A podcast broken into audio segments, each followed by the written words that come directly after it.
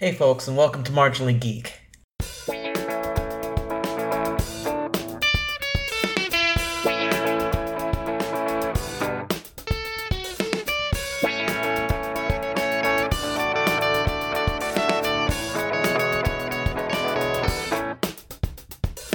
I'm Luke, and I'm pleased to meet you. I can say that because this is our first episode. I mean, it's the first we released. We've recorded the first few already, and they're going to be released out, a little bit out of order from how we interviewed, but I'm sure you'll catch on to that. As our first episode, I guess that I should sort of start out with who we are. Um, so what's Marginally Geek? It's a podcast dedicated to showing the diversity that has always, I think, been the cornerstone of the geek community. And we're going to do that by focusing on individual experiences. Each month, we'll be interviewing someone new about their life as a geek, their thoughts about fandom, and generally all the odd things that interest them and make them tick. And while anyone's welcome to listen to this podcast, and we hope that you do, we'll be prioritizing the voices of women, people of color, people on the LGBTQIAA spectrum, people with disabilities, the neurodivergent community, and our elders. I am absolutely certain that we've left somebody out of that list.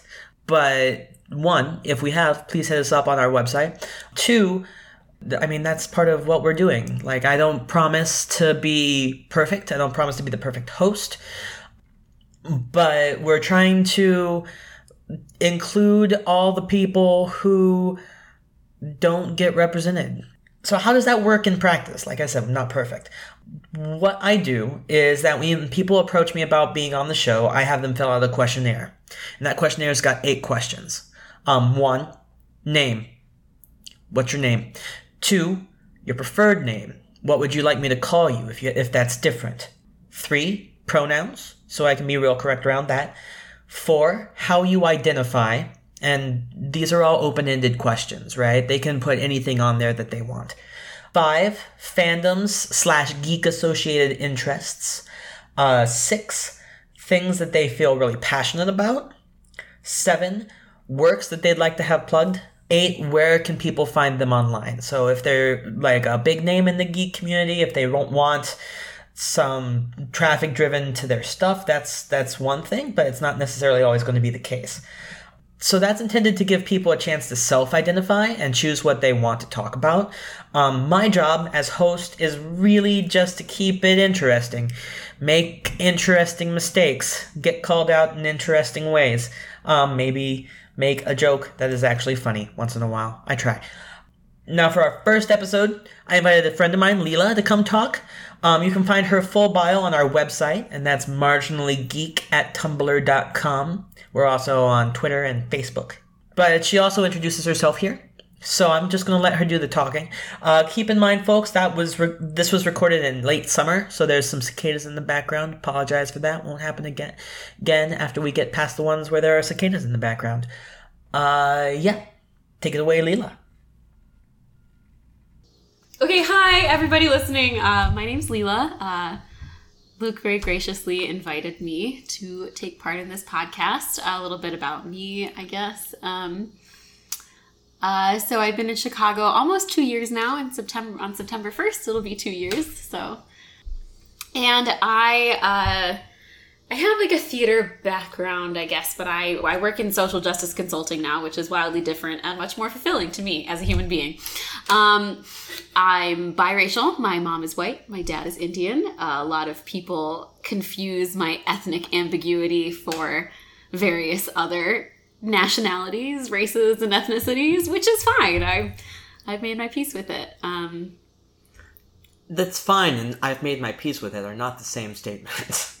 Well, it, oh yeah, way to like cut right into it, right in the intro when I'm still trying to figure out how to talk into this microphone. Just talk to me. Just talk to me around okay. the microphone. Um, yeah, and I, I mean, I'm thrilled to be on the podcast. I'm very excited to talk about, you know, various Geekiness. nerdy things, geeky things. Um, I don't even know that I necessarily fit the qualifications for a geek, so I'm very excited to see where our conversation goes. I'm so one of the things that I'm trying to do is be is be open minded about mm-hmm. like what geekiness is. Mm-hmm. Well, I guess I'm like a little confused. Um, so like I like a lot of. I'm very comfortable with like what I believe is the like colloqu- colloquial definition of like nerdiness in American popular culture. Right. But like I think because I don't have really any interest in like video games or um like fan fiction or uh, you know like the the sort of like more centralized fandom community and like tumblr like i'm very much not a part of any particular like online presence for Sure. like a particular thing. I just like things and like read obsessively about them but i don't talk to other people about them. I'm just like you know like lurking on a something some things wiki for like hours right? Which is which I'm comfortable qualifying as nerdiness, but I feel like the community aspect really like elevates it to like geekery. This sounds so silly. This is like my own personal like weird barriers and mental boxes. Well, But I mean, everybody. I, I think that I think the part of the interesting thing about like the difference between geek and nerd and such is very much that people have different understandings Yeah. of what that's going to be, um, and that that they draw those lines in different places. Um, the old school, de- the definition I was like introduced to to start out with was that geeks were like I think what we'd call fandom now. Like they were super Yeah. into like fantasy or sci-fi. Um nerds were like deeply into math and science and computers. okay, yeah. Mhm. Um and then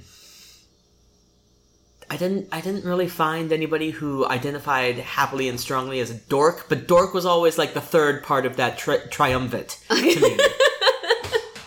yeah. I mean, I've I've definitely called myself a dork before, but it feels much more like derisive, like, Right, like oh, almost so dorky. derogatory. Yeah, Right. like, yeah, yeah. But I um, think I think that there was a time when geek and nerd were both pretty derisive as well. Oh, I yeah, absolutely. And like coming from a small town, I think that's still something that in a lot of places that aren't like, you know, more more centered on like urban like populations and things like that. Like Uh-huh. like I think we forget sometimes that like being in a big city or like being like coastal folks, right? And like LA and New York, like the way that things are there it's much slower in like the middle of the country. Like very small town ohio like you're still celebrated for being a football star if you can if you can make it that way. Right, Um, right. but i think I, ju- I saw something recently that like weirdness has made major inroads since the 1980s i'm gonna it was probably definitely something i was reading about stranger things. But, um, I- but yeah i think that it is a lot easier for people who have quote unquote nerdy or geeky interests to like you know participate in the mainstream now because a lot of that is mainstream Yeah, yeah, and I feel I was talking. I, I only remember who I was talking. This was, this was like in college. Mm-hmm. We were talking about the communities we make, and like specifically like subculture communities, oh yeah and how part of having a subculture community is being is being niche, is being looked down on by like the main society. Um, and the person I was talking to, and I want to say it was one of my academic advisors. Um, shout out to you if you're listening to this and remember who I am. Um, but their point was that geeks are no longer like a minority that's looked down on to the same degree. But in order to have that feeling of subculture, they have to keep that feeling of being like bashed on. yeah And so that's where you get a lot of the like the geek consciousness. Everybody picks on me. We don't, nobody likes geeks or video sure. games. Yeah. Um I mean and I think that's why this podcast is important because I feel like a lot of that mentality actually comes from like that sort of super exclusive straight white male geek culture Mm-hmm. where as soon as something enters into like the main consciousness, right? Like there has to be some way to critique it and mean like, oh, you don't really understand it, or it's not really that good, or like Uh-huh. know, that's sort of like a, that's a frustration I had like with my friends in high school and everything. Um, I don't know. I just I feel like that's that's such a like special snowflake mentality in a lot of ways because there like subculture is always going to exist. Like there are always going to be things that are not going to be accepted by the mainstream and that can or can flourish and be celebrated in like smaller like you know more isolated pockets of society, which I think is great. I think you have to have outliers in order to have the whole. Um, but if some if just because somebody likes something and like they don't look like you doesn't mean that that thing suddenly loses the value that you thought it had before Right. and i feel like so many times that like that straight white males feel like very possessive of of certain things and so like as soon as somebody else expresses an interest in it they have they have to build barriers in order to make it inaccessible again in order to keep it special Sure. it's just so silly Are you thinking of like an example? It sounds like you might have examples. Oh, sure. Oh my god, Luke.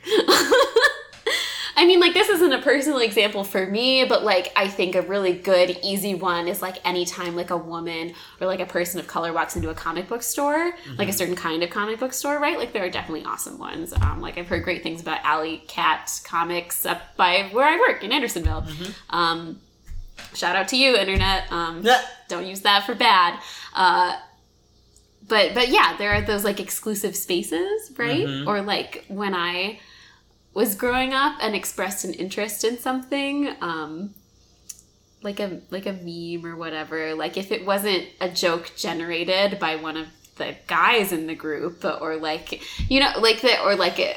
Or a particular subject, like if I raised like a movie or like a pop culture reference that I really liked, like it had less value because it was like, oh, like you don't really get it, you know? Like Right. you're just copying what we, the superior people, are doing, which makes me sound like I have such a massive chip on my shoulder. But I think it actually, it's a pattern that a lot of people can recognize. Um, Yeah. And like, and you don't want to participate, right? When you feel like if you open your mouth, you're going to get it wrong. Um, and so I think a lot of there's a lot of that fear um, for people that that might identify in some ways right with a subculture um, or like or a subgroup um, and and want to be a part of something because they also feel outside but they have to stay outside of this particular kind of group like like geekdom. Because that's how like i don't know like somebody like the majority of 4chan right Yeah. continues to feel special is like so that they can be isolated in like in ignorance. I don't know. I'm like really circling around something bizarre and not articulate here but I, I think it's like it's it's hard for me to come on this podcast and be like I'm a geek because there are you know infinite ways that like the way that geek culture is built up for somebody to be like you're not a geek because X Y Z. Right, right. And that's a very good articulation of why we're here today.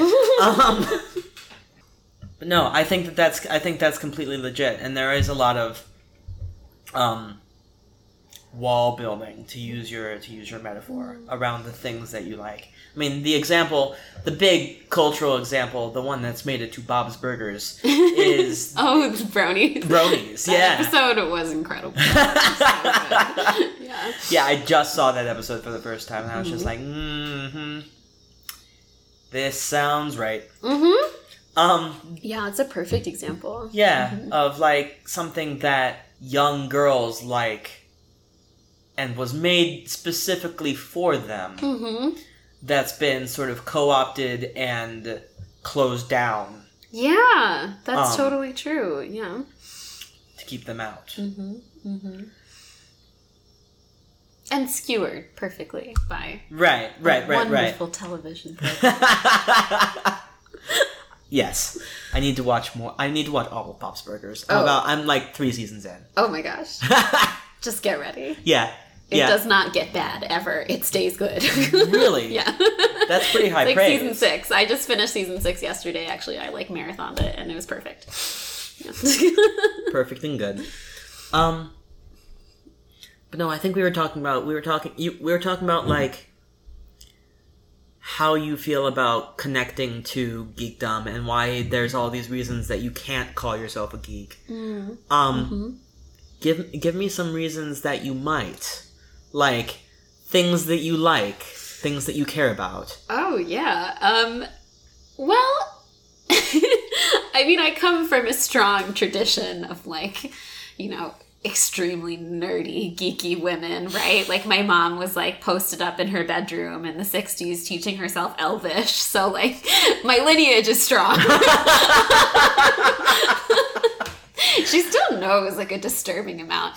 She can like recite Tolkien's poetry to you, which I think is badass. That's right? fucking amazing. Yeah, Yeah. because like that was like it's carried on in a very strong way through the the women in my family, right? Because there's me and my sister and my mom, um, and so like we have this closeness around around that aspect of our lives. Like when I was little, like you know, like maybe a family would be watching, uh, I don't know, like. Uh, Friends or another sitcom. I or like I don't know what are some other sitcoms. Uh, you know, something something in like prime time, and like my mom was like, "Ooh, Farscape is on." So, so a lot of what I grew up around, I feel like, kind of informed my interests, and um, I mean, I think the closest way I identify with it is like one of the one of the things that I put on, like, because like you had us. Uh, fill out that form with like our top our like interests and like fandoms and things Right. um, and one of the series or, or interests that I put on there was um, a particular fantasy series that I loved when I was little, uh, the Old Kingdom trilogy, which you should totally read if you haven't. But like fantasy trilogies like that, there was um, uh, like the His Dark Materials series, obviously like the classics, right? Except for the um, the C.S. Lewis books, which I didn't care about because I was raised in a family of atheists, and my mom was like, "Why should you care about those?" And I was like, "You're right. We don't believe in God."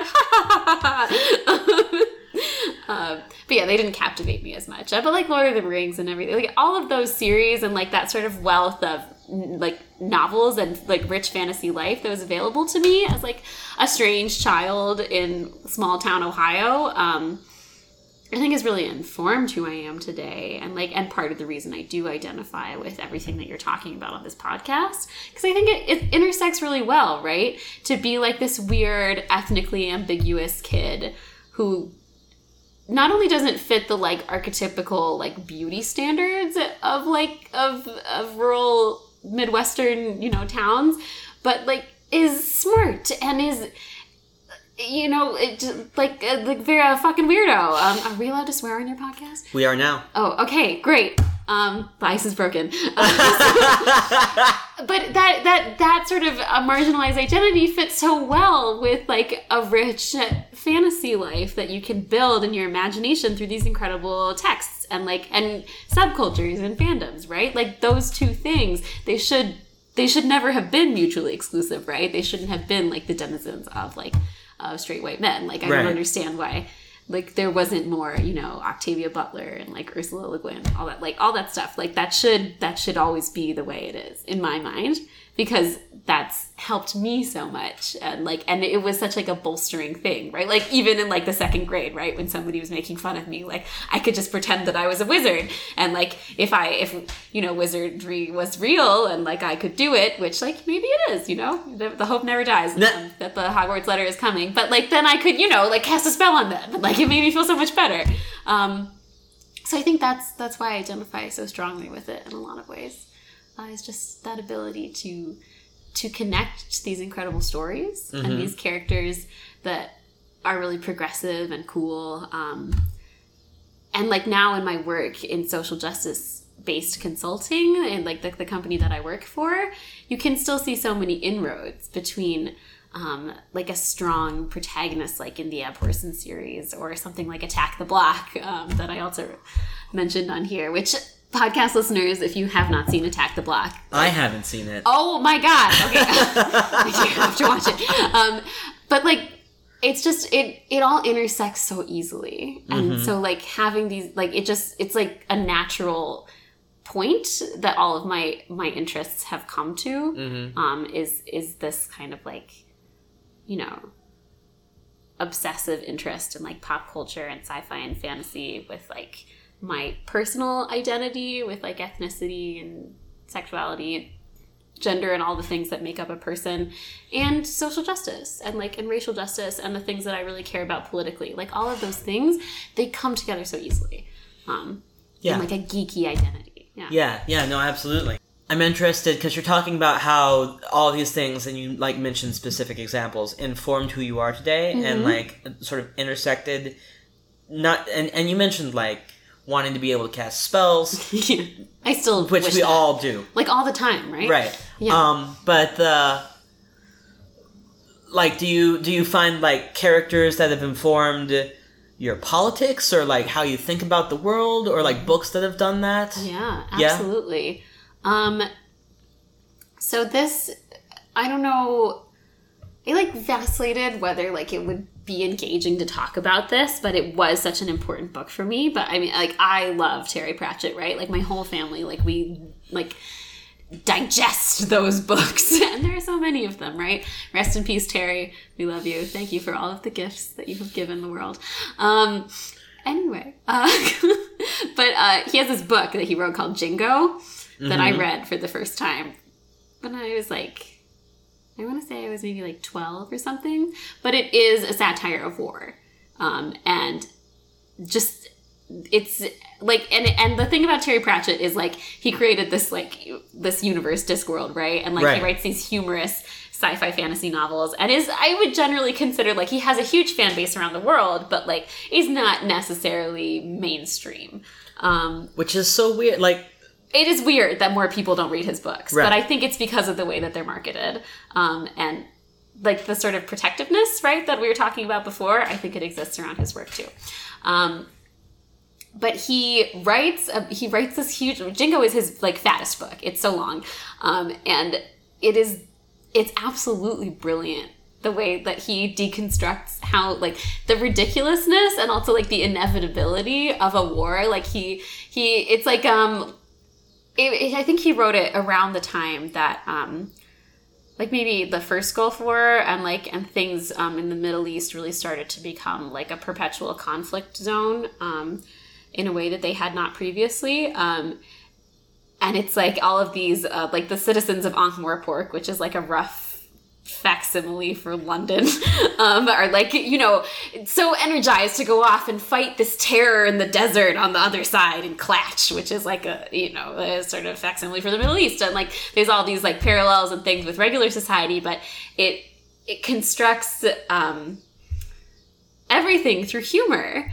and is hilarious and extremely poignant and all kind of like hidden away within this you know super geeky thing which is discworld which is like like when you talk about like nerdiness and like it's it, that's pretty up there i would say. Yeah, absolutely. but it's just so smart and so well done um and i think it's a it like reading that um and like being able to engage with it on my own but also like with my family um and then like with other people that read the book uh we were we all felt like we had been clued into this like incredible text that you could actually like you could reference you know like if you were trying to tell somebody about just like how absolutely absurd and destructive war is you could you could give them that book and it's it's not like soul destroying because you have that incredible like gift for humor that Pratchett has in all of his novels, but it's still I think the most incisive political commentary I've ever read.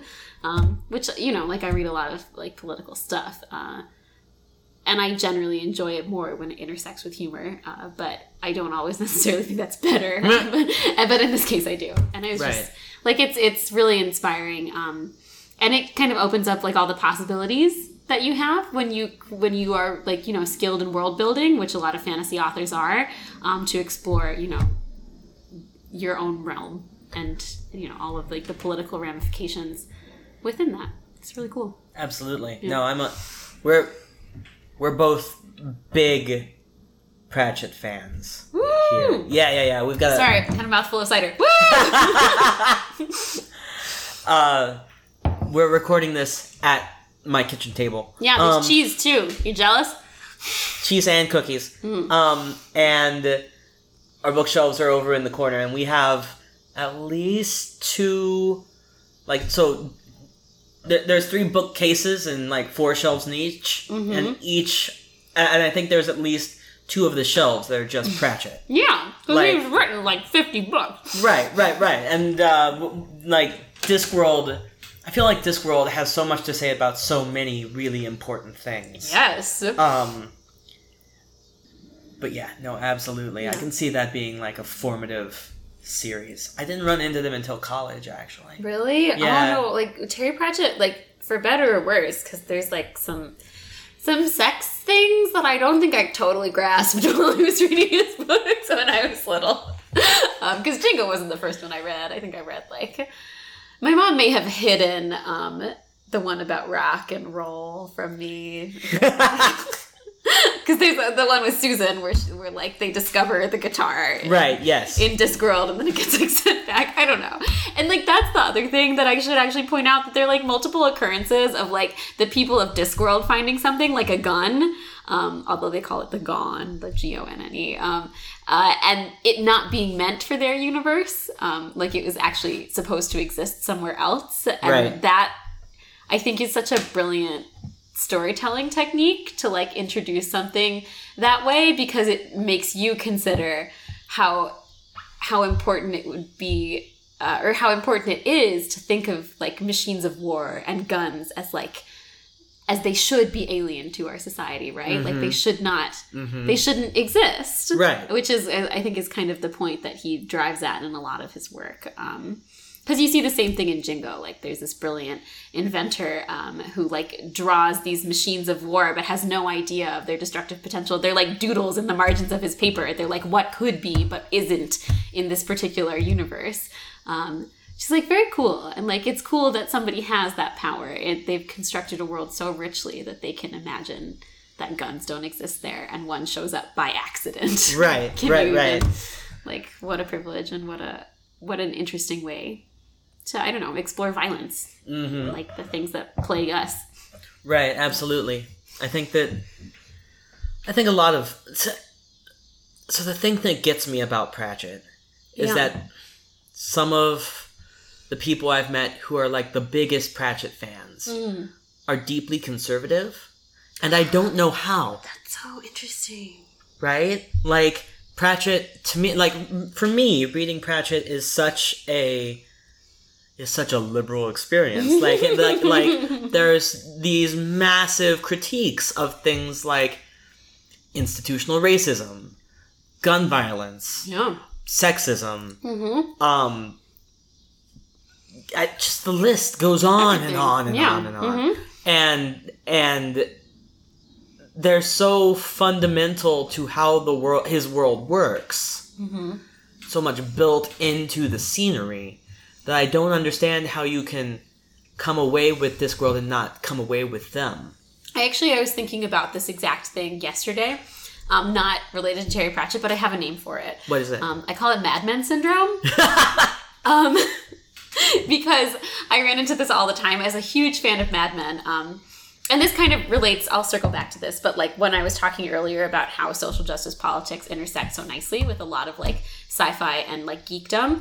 Um, and I wish more people would engage with it that way. Uh, when I was watching Mad Men, I was like, this is such an incredible deconstruction of like the failed male identity of America, right? Like Don Draper is such a failure and like how cool to just like watch his trajectory as he just dissolves as a person and is therefore, you know, like in some ways like an allegory or like manifestation of like the failed dream of the American male, like very Willy Loman, like, you know, that sort of thing.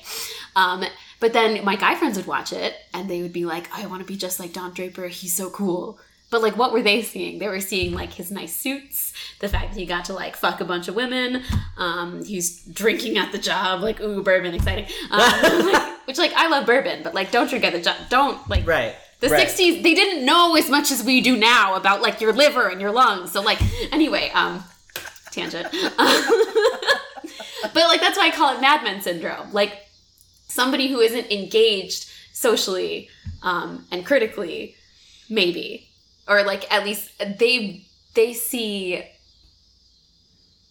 And I'm just I'm okay. Well, I'll just like speak it because this is the advice I was giving you about emails and stuff. But like when my white male friends would watch this show, they saw the things that they wanted to see as positive about being like you know heteromasculine, right? Uh-huh. And like typically dominant and they wanted to feed into that and see that reflected back as like if I wear a suit and like drink whiskey and fuck a bunch of women then like I am maintaining power in the same way like Don is when he gives a presentation or something. And I see that in so much of things, right? Like in something like Game of Thrones or or Terry Pratchett, right? Like in those novels, like oh, it would be so cool to be like Sam Vimes because he's this hard grizzled cop and like he doesn't take shit. But like that's not the most interesting part of that character. Right. I mean, I feel like I feel like saying it would be so cool to Sam to be Sam Vimes would one get you a stern talking to from Sam Vimes. Yeah, you'd be And- like, fuck that. Right. And, and and then also too like you deal with the alcoholism that comes with that. You deal with like the the occasional breakdown of social norms around you. The fact that you don't really know what's going on all the time. You're just going to continue. Like And also, like when in in later books, when he you know explores the the um the uh, which dark is it? The unseen dark. Wait, uh, hell- the following hell- dark. The, following dark. The something. We'll fix it. in One of the. anyway, there's this ancient evil dwarf magic, Right. Um, that like becomes a part of him, and I think that in these really smart constructions of male identity that are asking men to like to see both the exciting powerful things about them but also the deep flaws and weaknesses like a viewer that isn't necessarily as engaged with racial and social justice or hasn't had to live with that identity placed on them mm-hmm. is not going to engage with that part even if the writers imbue the character with that and that to me is really frustrating and i call it mad men syndrome And I was reading, I was actually reading an article about this and Fight Club recently. Have you seen Fight Oh. Club? I had sex through Fight Club, but I didn't watch it. I'm just to use Fight Club because Fight Club's the example I know best. I know how it, like, I know right, what you know, it's about. you know yeah. what it's about. I feel like everybody knows what it's right. about, yeah. I mean, yeah. Um. So the thing about Fight Club is, right, that you can watch it in two ways. Hmm.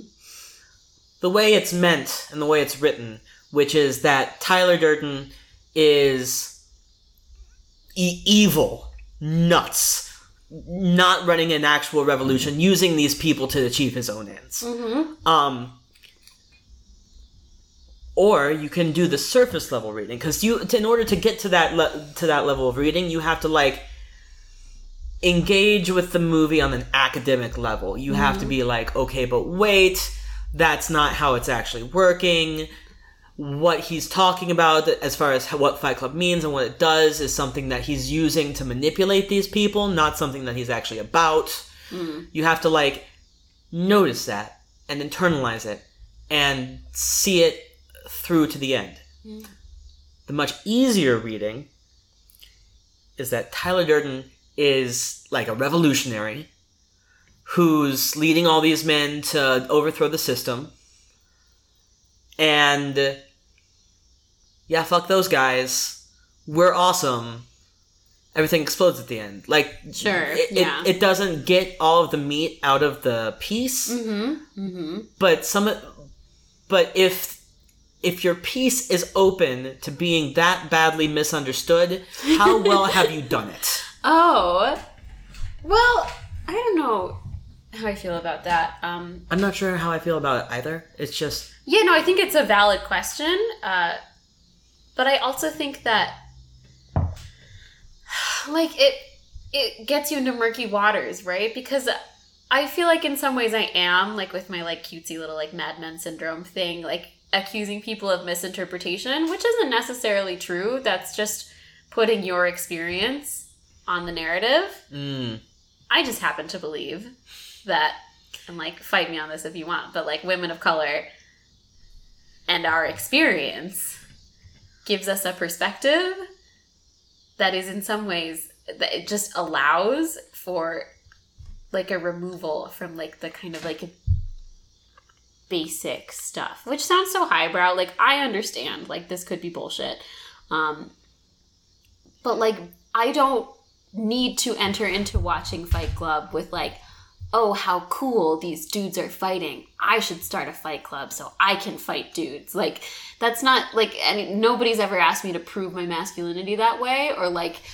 or project that onto something because I feel like that's how I need to be, Uh-huh. which happens to a lot of people, right? Like when you like if you're watching something or reading something and you and there is this male character or a character that most closely resembles what you believe to be like the masculine ideal or what you see and want to be and like the ideal you, then you're going to try and like and empathize with them and hold them up, right? Mhm. Um, but it's so easy when you're not represented in any of those narratives to critically engage with it. Because like what else what the fuck else are you supposed to do? Like i'm just supposed to wait around until some biracial indian woman shows up and stars and everything? That's not happening.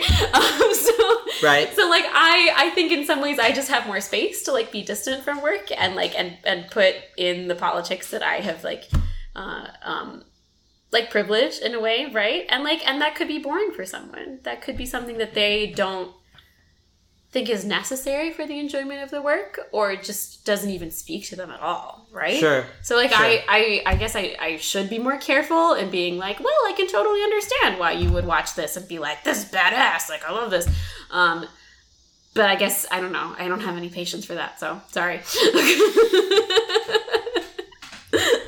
Um, but go back, go back a little bit because Sure. because you you use the phrase like put in my politics or Mhm. like lay my politics on top. yeah Does do you think that you're adding something to the piece, or are you like taking something away that's already there but other people might not have access to? i would Like, totally say that that depends on the work Um, sure, like i am totally convinced that matthew weiner uh, in making mad men and like i think i'm supported in this by like the the overarching narrative of the show uh, was like making a trajectory of like failure for um, don draper and what he represents mm-hmm. um, but like that might not necessarily be true of like if you're trying to do like some sort of eh, discursive deconstruction of like I don't know Die Hard, right? Like you're gonna be really grasping for shit that's not there. Like it's an action movie, and I Right. think that it's important to be able to like step back from that critical lens and like just enjoy something sometimes, right? sure, Like sometimes a movie is just a movie, like it's not that deep. I I subscribe to that philosophy as well, but a lot of times I get frustrated by things that by shows and stories and like pieces of pop culture that are trying to do something more that then get reduced right, um, absolutely. to what white males think is important. I feel like one. I think I, I think I find it's really funny that you use Die Hard because I think that Die Hard is one of the most deep and like meaty action movies out there. Oh my god. I I mean, love that Die might be a bad example. no no no no no like, no no. It's it's a good example. I I get what you mean. Yeah. like- This is just my. But Die Hard's great. I mean. Die Hard is great. Yeah. Like, what a great Christmas movie. it's true. Watch it every year. Yeah, absolutely. Um, You know what is a good example? I think are the Christopher Nolan Batman movies are actually just great action movies that are a little self-serious right. and like really don't they are not that deep. Like if you like they're just Right. not um yeah, it's actually this really good video about how the Joker is like the ultimate um antagonist, which I don't know that I agree with, but like was an interesting video. Right. Um, but yeah, because they're like dark and everything, and like superhero movies have now kind of been modeled off of them to the point of like caricature. I I I have a lot of feelings about like super grim, dark, gritty superheroes. yeah, yeah. and how they're not they're not doing us any favors. no, Like, I totally agree. cool for a second in the 80s hmm before I was born. Dear listener, um, and it hasn't really been since, and we've just sort of like la- laid on it so hard yeah, that it's just a caricature of itself. now. yeah. No, I totally agree, and I think Nolan's movies are like the prototypical masculine ideal, and like they are not. They don't go beyond the surface level there at all. Like maybe there's some stuff about like what it means to be a hero, but not really. And like Christian Bale and his silly voice, like if you really go back, you're like really like it's silly. It is, it is, and there's a lot of, and then like there's all of the all of the points that they, like the stuff they're trying to do with the Joker, and the stuff they're doing with Bane, the stuff they're doing with Ra's al Ghul. Yeah, I mean, Bane was really goofy. Oh god. I just I just like comic books have done it better first and with characters that don't have this level of like not it's just like, like you've there, there's some great stuff out there with the Joker. There's some great stuff out there with all of these characters. hmm I absolutely believe that, but like I just feel like it was such a surface level reading. Oh, I totally agree. That's why I think it's such a good example. Of, Right, like, right, right, Not right. needing to interpret it through any kind of lens. Yeah, yeah. You don't have to engage with Batman. Everything is right there on the surface that they're trying to say to you. Totally. Uh, the movie that I was trying to think of that I Uh-huh. think is doing something a lot deeper than, may, and maybe not doing it well. This is probably a really good example of something that's trying to make a really good point and not making it well enough for people to walk away with it. Yeah. Sucker Punch. Oh, yeah. I remember Sucker Punch. I really liked Sucker. Like I went to the movie theater and came out of Sucker Punch going like, this is about the objectification of women. This is about like taking women's ability away from them. This is about like how they get their powers taken away through the act of being used as viewing I- items. Yeah. And like I would have had like a, a like a paper worth of conversation with about like the merits of Sucker Punch at the time, and I mm. came out expecting other people to have the same reaction, and oh. it's just not there. No. Like everybody was just like, "This was pretty and useless." I I think I'm somewhere in between. The thing about Sucker Punch for me, Hmm. um, that fits into this conversation is that I felt like it was a very male interpretation of what feminism is. Sure. Do you remember? Have you ever read any Kate Beaton comics? Yeah, I've read some. and she she has this really great um satire of female superheroes that's like they're all like they just, they're like basically just like running around and they're like we're empowered and like our tits are out and like our asses are like in the camera and like everything is so great. Um which like there you know like if, if we're going super third wave about it or like a particular version of third wave represented by like amber rose and like Right. kim k or whatever then like yes tits out guns out whatever but like but it is through this like male gaze and that's how i felt for all of sucker punch where like emily browning is like you in her like blonde wig with the little schoolgirl uniform and then like Right. has a forced lobotomy at the end like you Right. there are ways that you could talk about agency and like women and and use women as superheroes and women as warriors. But i think a lot of times there's a disconnect between women as warriors and women as people. Sure. um because like when you're when and, and especially when like a male director is putting them in teensy tiny little outfits and then being like but they're empowered because they have this sword and they killed somebody.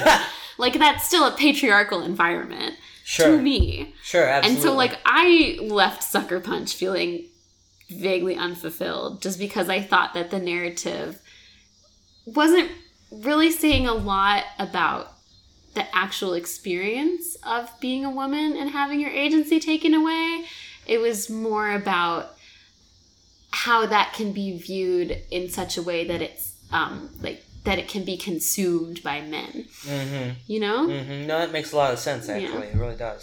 yeah On the subject, and- and you you wrote this. You wrote this, so What you did I- knew you knew I was I- going to bring this up. oh god i don't know so what on the subject of like feminism for male consumption mm-hmm and like problematic faves oh my god talk to me about buffy Buffy. Oh, I was really worried that we would talk about Buffy because we'll fight. it's i don't i don't think that we'll fight That was the only time we really. It was like two seconds long, but we had a fight about Xander Harris. Do you remember this? i mean i like xander and you don't and that's and that's fine Not that I don't like Xander. I hate Xander. and I should have like prepared a dossier of all of the disgusting ways that he has ruined episodes of Buffy for me. Um, so like Xander for me is a really yeah. Like it's a sore point because I don't even know. Like I'm so blinded by hatred that I don't know that I can even like objectively assess why I think Xander is so bad for like Joss Whedon's feminism and like it, that it, it just escapes me that people still defend like his character. Um, like on one level, I understand Xander's purpose in the Buffy universe. He is the average dude. There's nothing special about him, but his like his sort of like uniqueness and importance to the story comes from the fact that he is like this super loyal friend and he's willing to like go in and fight and like like be like a part of the team even though there is he has no special abilities and like any other person would be like i'm good like i will watch the magic shop. Y'all go kick some ass like i'll be right here. Uh, but to me like a lot of his loyalty comes from like just uh, okay okay okay. So i knew this was going to happen. I was just going to like fall to pieces trying to discuss why i dislike xander. So that is one interpretation of him that I understand but disagree with. Because, like, I can absolutely see how somebody could watch Buffy and be like, wow, Xander is this incredible friend. Like, he rushes into danger without a second thought in order to protect the people he loves, even though he doesn't have anything close to like the magical abilities of his other friends and he has to deal with the fact that he is ordinary in the supernatural world and so like that's that all makes for like um you know a very compelling case for the for the character so I've made that point. Very well. Moving forward into why I hate him. he is Wait, what kind of friend do you want that is so obsessed with your sex life that he almost kills someone? Like, repeat, oh my god, it's terrifying. Nobody should be like, like, okay, because he says, right, that he does all of this shit for Buffy out of friendship and concern. And everybody's like, oh, it's because Xander was attacked by a vampire. So, like, that's why he's so weird. It's not. It's because he wants to have sex with Buffy and he never gets to have sex with Buffy. And so he's so butthurt about it all the time that he sends her off to kill the love of her life without telling her that he got his soul back, right? So, like, further traumatizing his poor friend, being super selfish about it in the meantime when she comes back from running away and being like all of her like Willow and him were both really shitty about it, right? Like everybody was.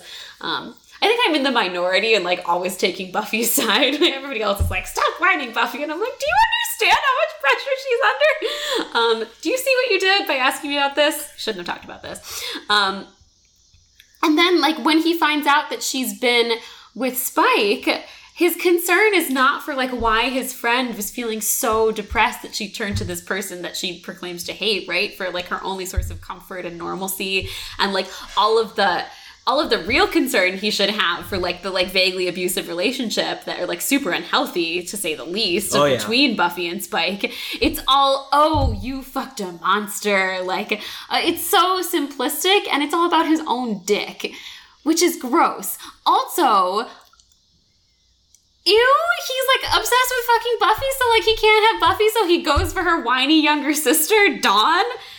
That is disgusting, okay? Like, and like I, I, whatever like i didn't read the comic books after the series ended like i just watched it until it was done and i like grit my teeth through the last season because it's so bad but but that like all of that like sort of like psychosexual relationship that he has where he places all of this pressure on buffy just because he's thinking with his penis instead of his brain is disgusting to me.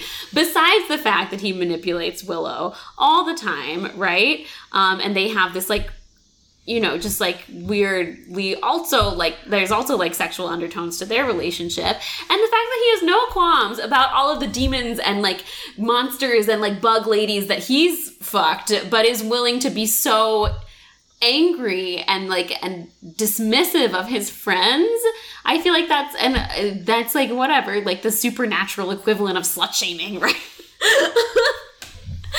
uh and you know i mean i think he's like he's another example of a character that is so destructive because he is so bothered by his own frailty. He's like he has this very conservative view of how he should be as a man. Plus his like his reasons for leaving anya are so weak. Like whatever she was perfect for you you're a dick. Uh,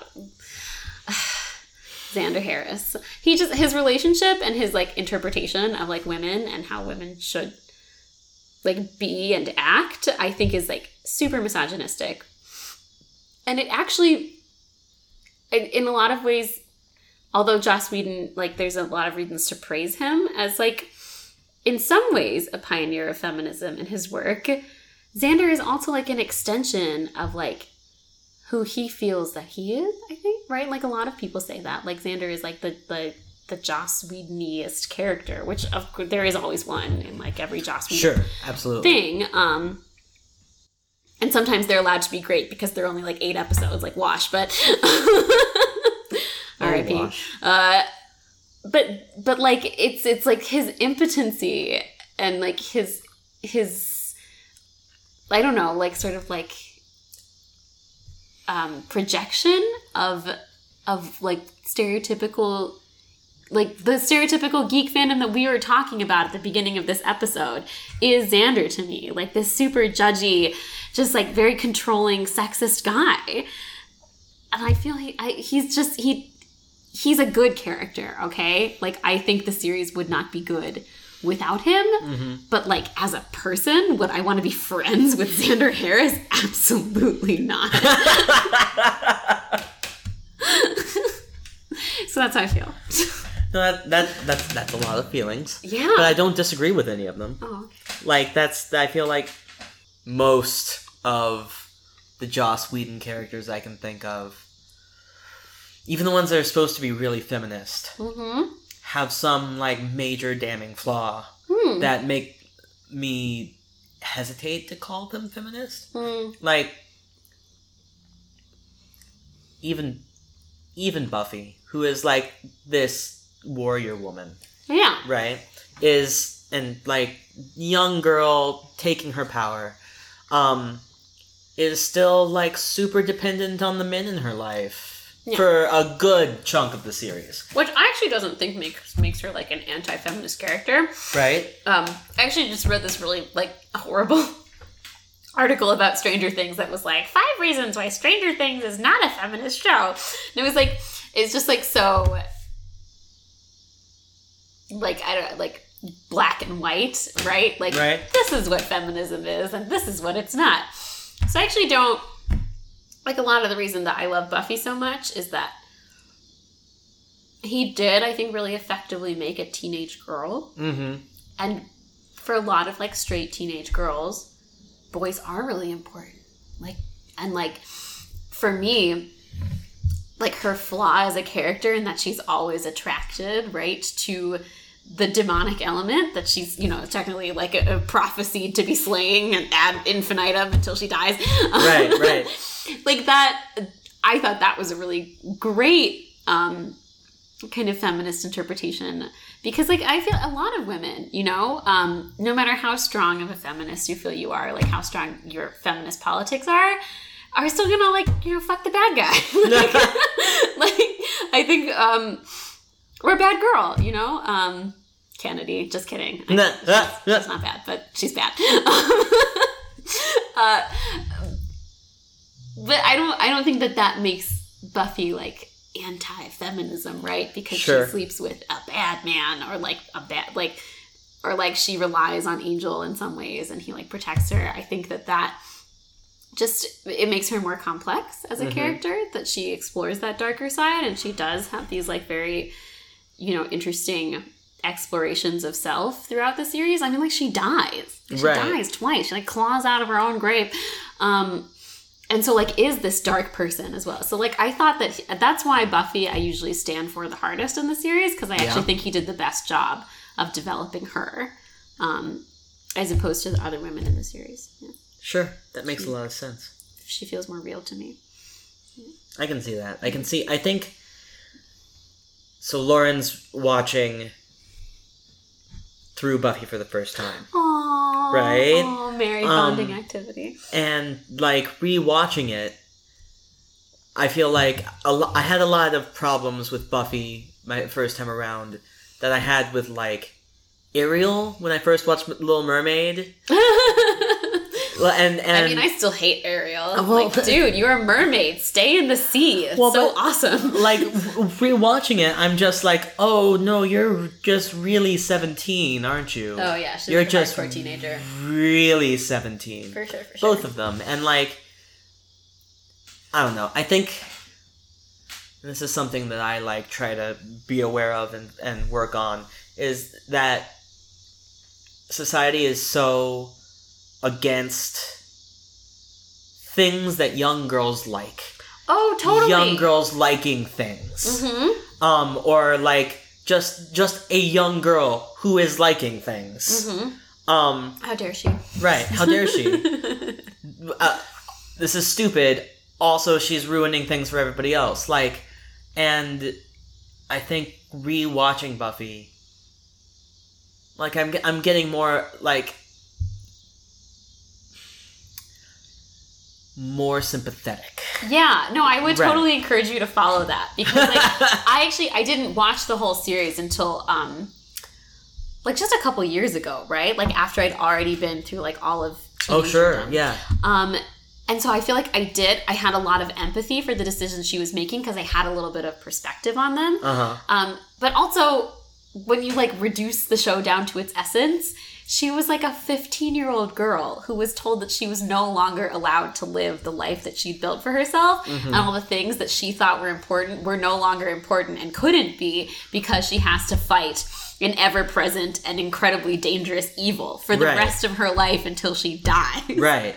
So when you like actually like take it out of its like super campy fun um atmosphere, like that like responsibility on someone that's that young, like how could you not feel bad for her? Right. No, I, once you get to like I had I had problems with Buffy in season 7 the first time around. Well, season seven. Right. Well, and also I feel like the show is telling you to have problems with Buffy in season Yeah. 7. Like there are a lot of like her giving speeches and cutting away to other people. Yeah.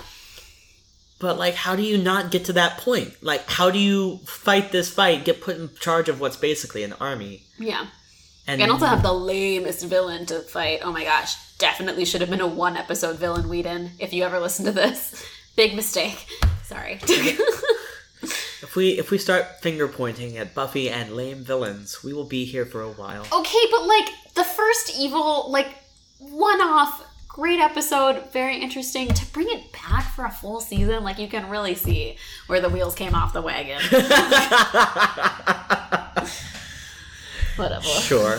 Sure. Definitely over it. Definitely not still mad. Yeah. Well, it was like what two seasons ago, uh, two two years ago for you. yeah. Um, So fresh. but there are also like really great mo- like. So Lauren was watching Buff is watching Buffy, turns it on occasionally in the evening, and the last time she was here, we had like a guest over, mm-hmm. and like we were doing things in the kitchen, and she was just turning it on, and I look at the screen, and I'm like, no, turn it off. Watch this at a time when you can give it your attention, because it's the episode where Joyce dies. Oh yeah, you need to be like alone in a quiet room.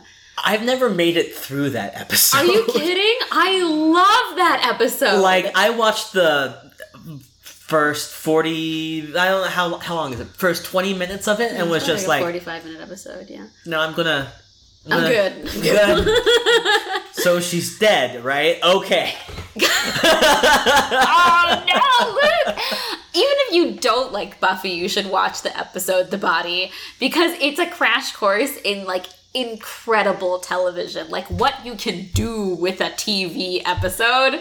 Like that, like for me, is just like it's so it's so well done. Like if if it's if it hurts to watch Joyce, which like let's face it, it does. Right. Um, just watch it like with that critical distance where you can just be like, look at what a good job they did. 'Cause it's so good. yep. So good. Yep. No, that makes that makes total sense actually. I and I do That need is to my rewatch advice it. to you. Yeah. The body. yeah, What a moment. Yeah, absolutely. Yeah.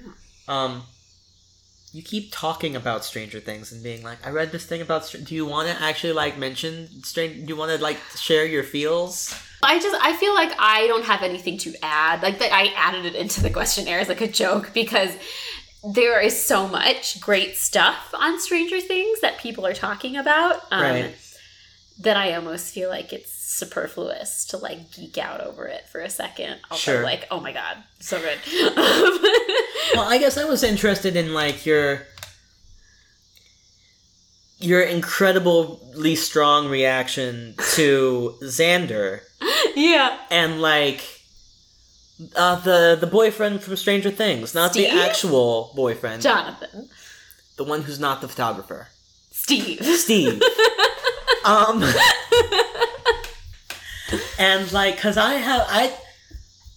I'm looking forward to season two because I'm looking forward to seeing what they do with that character. Oh yeah. and like where they go with that because right now like it, he's he feels like a real person in that he's a fucker um and like a seven, 16 17 year old boy yeah. um so like i understand where his emotions are coming from and why he's doing the things he's doing but he still does some pretty indefensible shit and ends up with the girl I have a great argument for this. okay yeah Um, so let's bring it back to Xander for a second, Right. we wanted to connect the two. So if Xander had stayed 17 for this the entirety of Buffy, like if they all just like stayed in high school as one does in like Glee, for example, um, Glee ages. I- I only saw like two seasons. I don't know what happens, but it's year by year. But Oh, okay. but if they had stayed the same age forever. Okay, so like something I don't know, like Boy Meets World, where everybody's like perpetually in high school for like a really, really long time. Like Sure. if they drawn it out that way, fine. Xander's actions, like definitely a teenage boy, always thinking with his dick hormones, like, whoa, like, okay, whatever, Xander. We watch him grow into like a full grown man who is still so obsessed with his other adult woman friend, Buffy's sex life, that he like has to go off in a huff after he learns that she, oh my god, had sex with someone. Like, okay, like it's it's it's insane and creepy and disgusting. Um, right. Stranger Things and Steve in particular, one of the reasons that I loved that ending is because being a teenager is absolutely brutal. And I think the show does a really good job. Like at first, right, like I was right along with everybody else, like, okay, so we're watching Nancy and Steve and Jonathan do something again. Uh, when are the kids coming back? When is Eleven coming back? Where is the monster? Where is Winona Ryder? I'm so bored. Uh, but like on a rewatch, obviously, I'm um, so embarrassing. but, uh, I think it's like one of the best teenage stories that feels really real to me. That okay, spoiler alert. Uh, no, we've spoiled it. I'll, I'll put a spoiler alert at the beginning. Great. Um, but uh, that Nancy ends up back with Steve, who actually like only really slightly redeems himself towards the end of the season, right?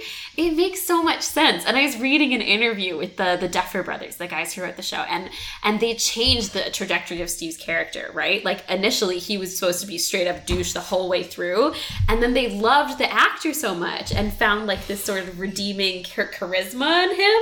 They were like, let's, you know, like let's see if we can have Steve stick around, right? Because it just seems like so much in those early episodes, like he's gonna like either you know fingers crossed die by hand of like a flower face monster Yeah. thing um or you know just like fade away and then jonathan and nancy like try la but like but i thought it made so much more sense to me and it was so much more realistic because when you actually look at it jonathan or like steve is someone that nancy a teenage girl has like idealized for so long, right? Like he's her dream guy. He's like this popular dude. He has 80s hair, like whatever. Like she is happy with him and like she and she like, you know, like obviously has really strong romantic attraction to him. And like Jonathan comes in and interrupts that, right? And there definitely there is something between them, but like he's not indefensible.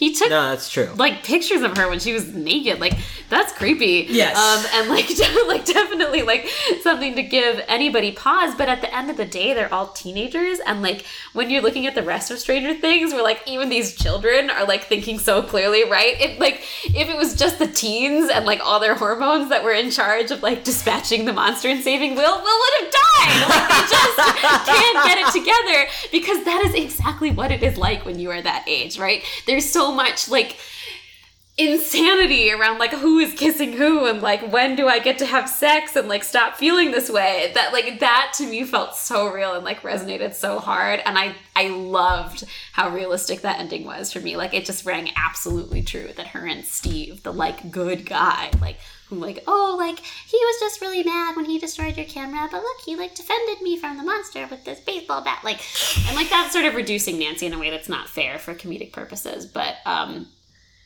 but yeah, I just like they're teens. Right. That whole like that is like that is just so accurate. I loved that. I loved that. And I loved that the show gave it gravity and like and a real story for all of them. Um and like and and gave them importance just as they did with the younger kids who I also thought like they like just brilliantly showed like really important realizations that kids have. Yeah. Um like whether you're a teenage kid or a kid kid.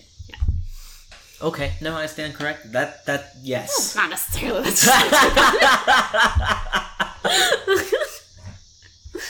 yeah. No, I totally. Yeah, I actually think it's great that like the actor convinced them to let him stick around and like have Right. let his character be redeemed and Right. like and like be there for season two. I want to see what happens with Steve and Nancy and like obviously being you know the nerd that I am, like I'm kind of the Jonathan. I would be like, oh well, I'm I'm really excited for season t- season two. I'm also really worried yeah, because I just there's a couple of things in that last ep. like what? Will Tell me more. Will Oh, poor baby Will. poor baby Will so who is small. incubating a monster. maybe. I mean, Probably like probably. probably like the, the thing was not eating them; it was taking them home and planting itself in them. Or We don't planting know the that. goop in them. Yeah. Like it just Well, but focus those Sci- eggs in the world too. And right, like, right, right. But like- sci-fi tropes suggest Sure. Okay. that yes. like because you're you're right. There's the egg, which I'm Yeah. fairly sure is what flower face dude came from. Yeah. But uh-huh. then there's this the stuff that comes with it and from it. The Yeah. the growth, Yeah, right? That's uh-huh. covered this other world. Uh huh. The upside down. Right. The upside down. Um I really love this show. and like the the slugs that are in and around the body that we see. oh yeah, Barb. Uh, I miss Barb already. I Mm. I really wanted Barb to be a bigger character. Me too. Um, I think everybody did. Yeah. But like when we see Will in those last few minutes, like spoilers for everything, guys. In those last few minutes, and he's like cough, like obviously still ill, coughing up yeah. something that looks like a Mhm. slug. Like that, just kids as trajectories for evil, Huh. and like the dude's had enough bad shit happen to him. Oh, for sure. I mean, poor like baby William, like uh, who will protect the children? But I actually really liked it um, because it felt like uh, like to wrap this the first season up. Like, and the the Duffer Brothers also said that there's so much that they didn't explore. Right? Like, we really don't know anything about the Upside Down. Sure, Um, and they're looking forward because they have all of this rich story sure. um, that they they can then transpose into season two and just do like a larger exploration of.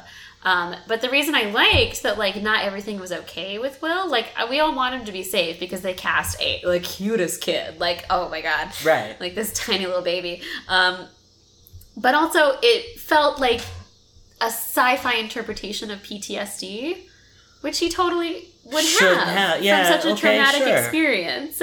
Which, like, obviously, it's, it's sci-fi, so like it manifests as him like coughing up a slug and like you know potentially incubating an alien. But like, it makes sense that the experience, literally in this interpretation, stayed with him in a very Right. painful way that he is having a hard time expressing to other people that didn't experience it, like Jonathan, his brother, and his mom. Right. Um, so I don't know. For me, like what I what I think really resonated for me with Stranger Things, and maybe this is because I'm like you know very cynical.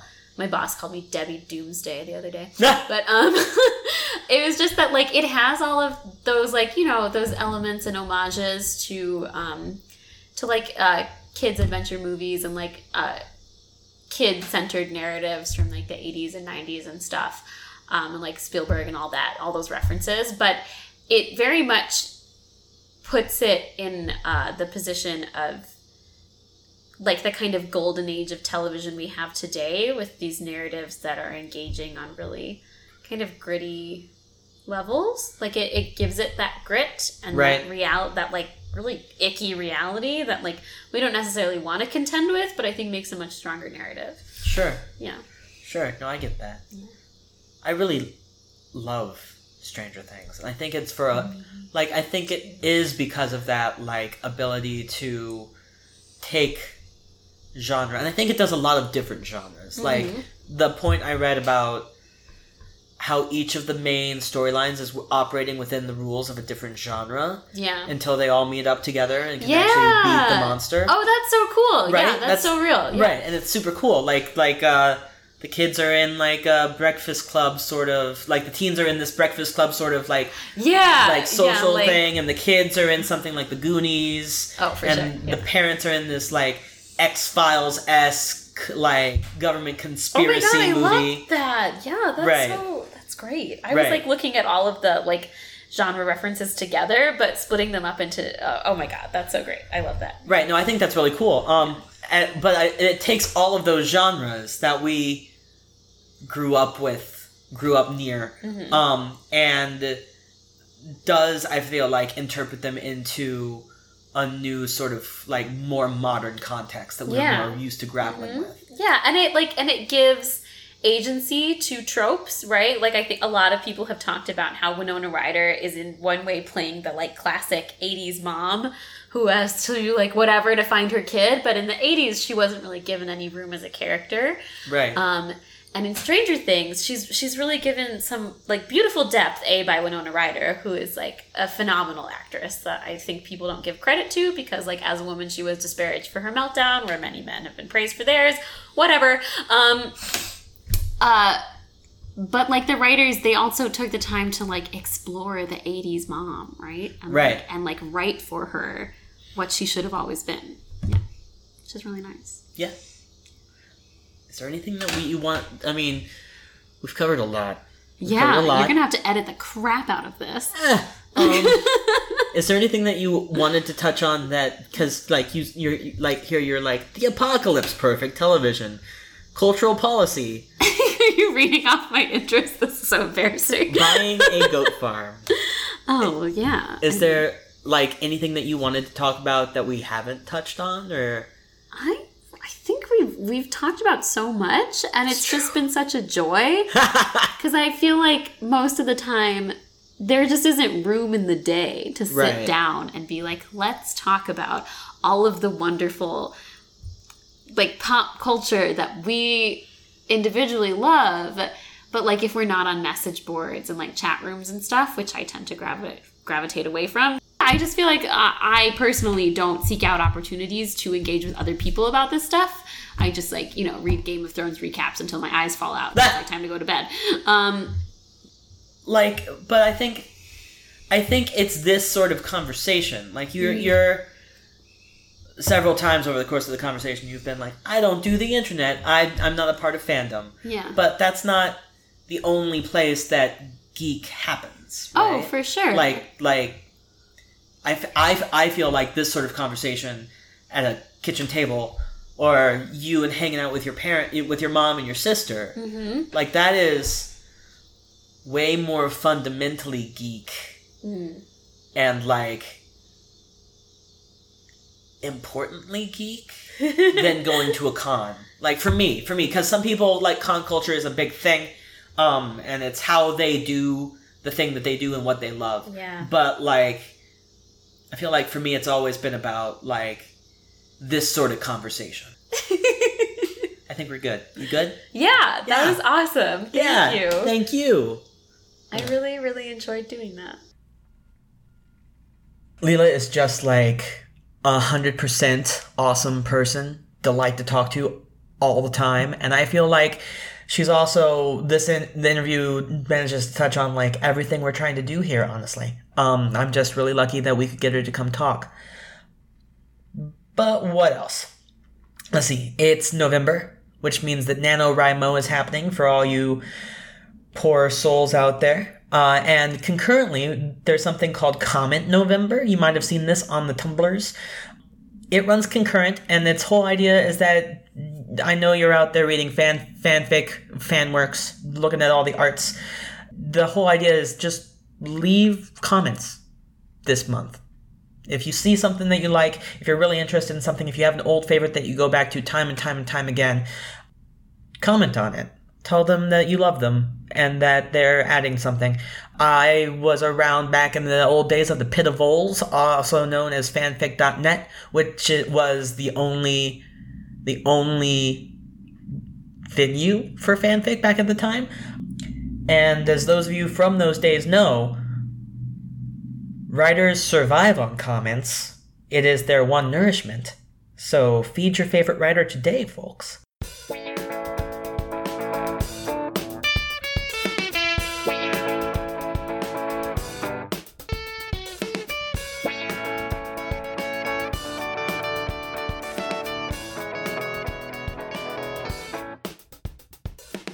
Thank you for listening. This is Marginally Geek. Uh, you can find us on Tumblr, Twitter, and Facebook by that name. Hit us up. The artistic producer and host is me. I'm Luke Babb. Um, executive producer is Lauren Yarbrough. Theme song is written by Ronan Cohn. Z can be found at patreon.com slash mass hysteria music, as well as facebook.com slash nowz here. Our logo and all of our art is, was created by Mike Miller. You can find him at mikemiller.co. All these links will also be in our little website. Um, and then Marginally Geek is produced by Fake Geek Girl Productions. Thanks for joining us, folks. We'll see you next time.